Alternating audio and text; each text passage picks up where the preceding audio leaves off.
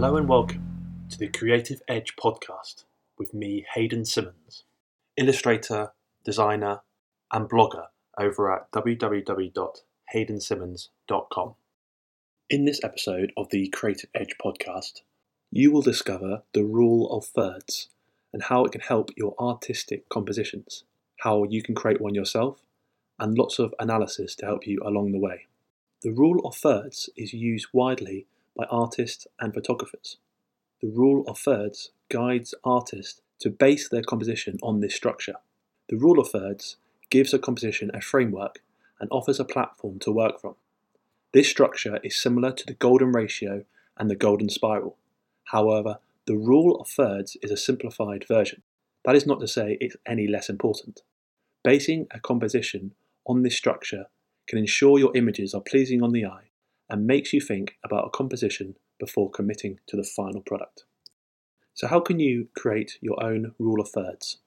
To create your own image using the rule of thirds, simply split your image into three equal parts horizontally and three equal parts vertically.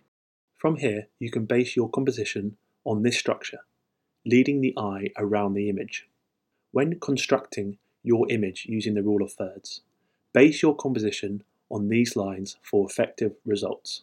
A good rule of thumb is to arrange your compositional elements on opposite ends of where the horizontal and vertical lines intersect. This makes you more likely to create an appealing image. In photography, the rule of thirds is prevalent. This is especially the case when you look through a camera's viewfinder.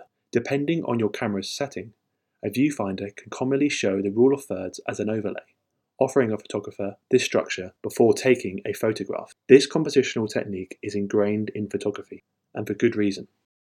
When using Adobe Photoshop, you can overlay your image with the rule of thirds by selecting your crop tool and with the tool selected, clicking the button next to where it says straighten and clicking rule of thirds from the drop down menu. This should be located on the top toolbar.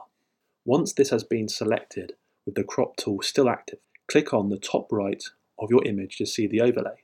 You can then draw guides to aid your composition. There's been lots of past and present artists that have used the rule of thirds to create masterpieces. From Turner to Van Gogh to Rembrandt, the rule of thirds has played an important role in picture composition, so it's really important to try and learn this method.